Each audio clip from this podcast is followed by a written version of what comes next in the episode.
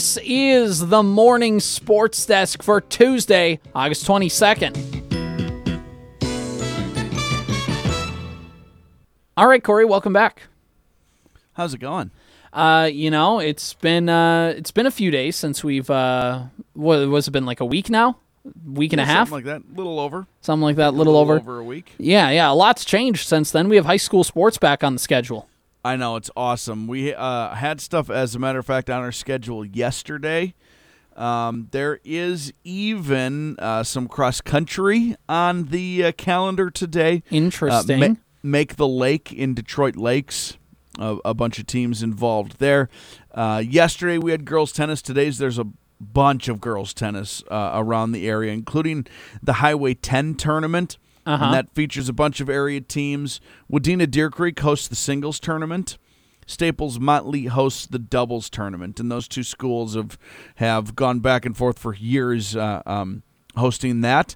Uh, there's a triangular in Fergus Falls. There's a quad at Long Prairie Grey Eagle. There's a try in Brainerd. So yeah, we're like locked and loaded on this high school sports schedule season. That first week of practice gets here and leaves, and then just like that, we're we're in. It's officially fall, I guess. Right, and by the time we get our bearings this week, next week we move into volleyball and football starting up, and then we're uh, into it, and then school comes back, and then we're really into it. And fall sports is in and out. Like that thing goes by so quick, so it's it's already here. So start enjoying it. I know we'll look up and it'll be MEA, and we'll be like, okay, well that was fun. Good job, everyone. Yeah, good job, everyone. Time for the four months of basketball. Uh, winter sports, man. Uh, uh, so, uh, I guess uh, with that, uh, it's it, it's really kind of the start of fall sports season, which is really fun. Uh, uh, Corey, how's it coming on the uh, on the broadcast schedule for uh, for the coming school year? It's not. It'll get here when it gets here. Yeah, we got time. Yeah, yeah. We got time. Uh, that's uh, the we'll put the kind of finishing touches on all of that this week, and and and figure out a plan of attack. And it, yeah, it's it's not far away. You'll be seeing us in a gym near you very soon. Yeah, whether you like it or not. Right. Uh, by the way, there's also some football this week. I forgot about that. Uh, a couple nine man schools, I believe Bertha, Hewitt, and Verndale, uh, both have games this Thursday. Is that al- right? Already because of uh, they're on zero week this year.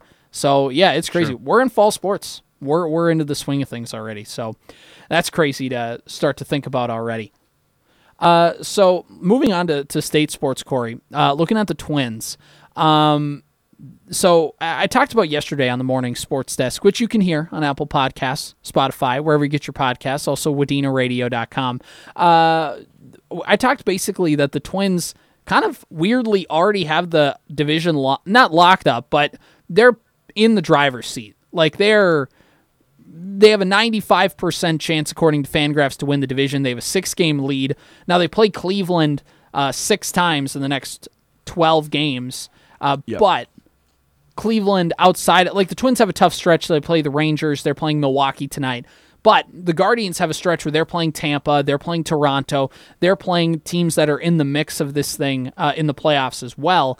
Uh, and Cleveland's already falling apart. So for basically, the Twins are going to have to uh, play five like worse than 500 ball for the next month of the season for the rest of the year, and Cleveland's going to have to win at like a 90 win pace to try and catch up through the rest of the season. right. Le- so basically, that's already kind of taken care of. So should the Twins start to think about, you know, what's the train of thought here? Do they start to rest everybody and do they start to the Twins have flirted with that six man rotation? Do they start like trying to not just take their foot off the gas just a little bit to make sure everybody's, you know, not overworking themselves to get into the postseason? Or is it, you know, the the next step in logic is try and get that two seed and you can catch the Texas Rangers who you play seven of your next 12 games or seven of your next 15 Right. against try and catch Texas Rangers get the number two seed because in this new playoff format Corey the two seed gets an automatic bye into the division series and can skip the three game wild card series entirely. Well, there's there's a lot. First of all, I think there's 37 games left in the yeah the Twins have 37 games left. 37 games left in the regular season, and yeah, 95% chance of winning the division or whatever you, you said Yeah. that number was. Um, the AL Central stinks. Mm-hmm. So, yeah, do I feel confident in saying it's basically locked up? No, I do not. but as you mentioned, they are absolutely in the in the driver's seat, and, and you kind of hammered that all out. Now, the idea of should the Twins go for the two seed? What the heck are they playing these games for? Like, aren't they? Just because they're six games up doesn't mean they're like gonna they're throwing. They're just gonna throw games away. I don't. Aren't they just trying to win as many games as possible? They're a first place team that would be at best third place in every other division in the entire uh, Major League Baseball. They're just trying to win games. So if you can get to a two seed, cool. I don't know that that's necessarily. I think they're just trying to win as many games as possible. Is that is that too vague and too s- simple of an answer on, on all of this? No, I mean I think that's the right answer, but I'm going to play devil's advocate for you here. Uh, I mean, is it worth getting to an arbitrary number of wins to prove something to the other teams when you know maybe you try and push to win those four extra games when you already basically have the central locked up, and then uh, you risk maybe letting Pablo Lopez or Sonny Gray pitch maybe a few more innings too many, and they they wear down a little bit towards the end of the year, or you rely too much on Duran towards the end of the year to try and get as many wins as possible, even though you got the division locked up. So that's kind of, you know, is it worth getting to 88 wins instead of just sitting at 84 wins and knowing that you have the Central and you can kind of rest everybody up? Because keep in mind, when the Twins have gone into the playoffs the last however many times, at whether it's Mauer in 2010 banged up with his knee going in, whether it's Morneau who had wasn't healthy in 09 or 10, or whether it's Buxton and Kepler being hurt and Cron being hurt in 2019, Donaldson and Buxton being hurt in 2020. Uh, you know, is it maybe is it more important just to make sure everybody's healthy and getting into the postseason? Well, yeah. Yeah, I don't think that's devil's advocate at all. I think that's exactly. They're just to. I think they're just going to play baseball. I don't think the goal is to win the division, probably. And if they happen to catch the second place spot, cool. Like, isn't the goal. The, the goal is just going to be let's play as good a baseball as we possibly can. It still is only August. Now Uh-huh. we're at the later stages of the month of August, but thing everyone starts to cool their jets in September anyway. So, yeah, I I I don't foresee them moving to like a six-man rotation. But if they do during September, cool. They Is it flirted enough to with it. keep- Is it enough to keep everybody?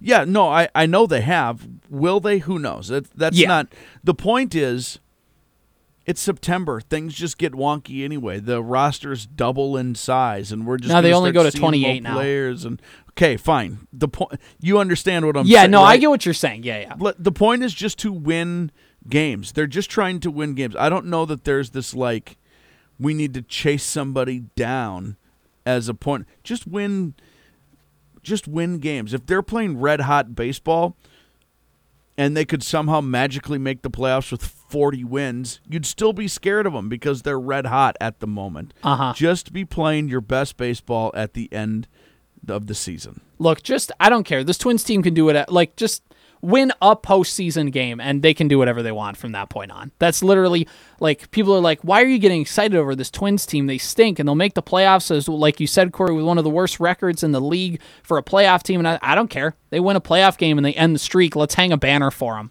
The bar is care. that low. Like I just- don't. People keep asking like, wouldn't it be a ride if this was the team that like made a little run? I'm like, why? Why is this even a conversation? Why would you care? Let it be this team. I don't.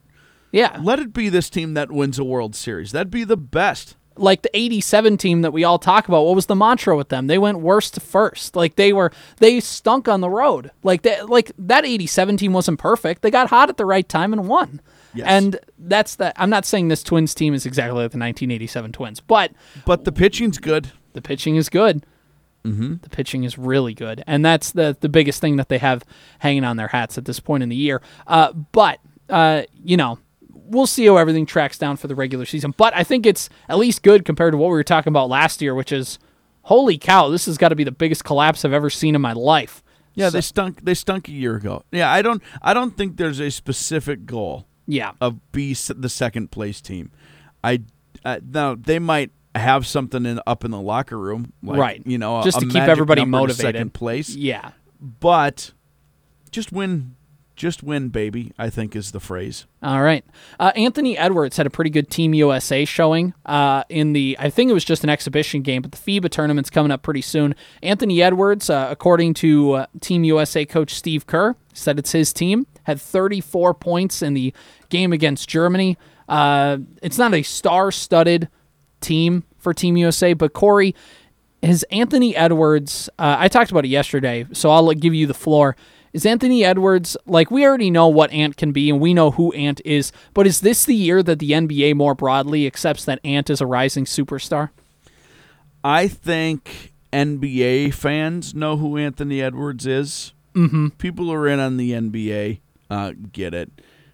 Yeah, if he has a good like FIBA run, um, that'll be that'll be really big. He's he's special. It was Steve Kerr said that, but the team was also kind of designed around his ability it was kind of his team. Like you're right, it's not a star-studded team, but outside of you'd have to go back to like LeBron and D Wade and Kobe all on one team. They kind of have cherry-picked these like up and comer kind of guys. Uh huh. And Ant is the biggest superstar or the biggest superstar potential of all of them. Yeah, I think they're gonna. I think they know. LeBron picked him as the number one overall pick in the All Star game last year. Uh huh. I know that's a silly thing to say, but but players know who he is and the sort of excitement and ability that he brings to the floor. Mm-hmm. Dude's awesome, man. he he's popped up before and like he's gotten the cred of NBA Twitter when he's had a good game. But like I think this is the year where like people just kind of accept it's more of like, yeah, yeah, like he's a rising star. Do you think that year three is the year he becomes like because I mean we've talked about this like he's growing hope. like Yeah, I his hope game so. is like his game is growing he's working on things he's getting you know in the lab he's got the Instagram videos uh, like he's shown flashes he's shown stretches is this the year we fully get it or is this kind of another step in progression because keep in mind NBA guys take a very long time to develop into their true kind of talent level Well, I mean, I hope it's the year that he makes a leap, but I also hope everyone remains patient with him. It's the Jayson Tatum thing for for Boston. I mean, it took him almost it, it it felt like a decade, you know, maybe five, six, seven years for Jayson Tatum Uh-huh. to finally ascend to that. I am, great.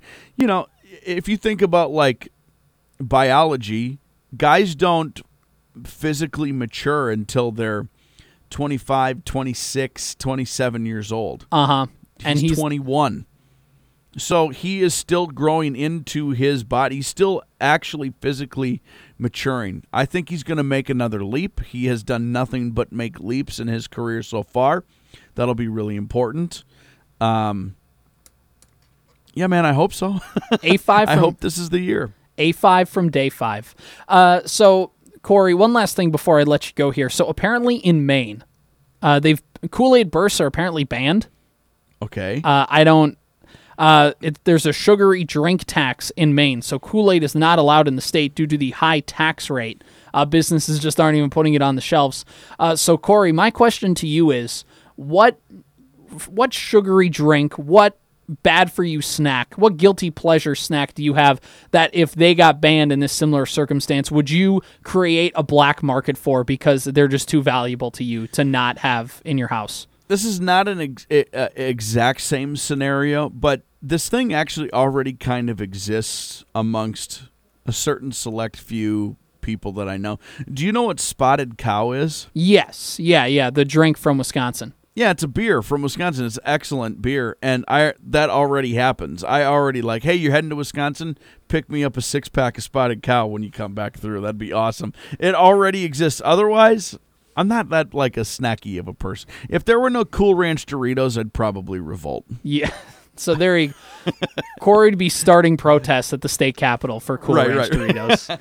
All right, Corey Tackman, everybody. This has been the morning sports desk for Tuesday, August twenty second.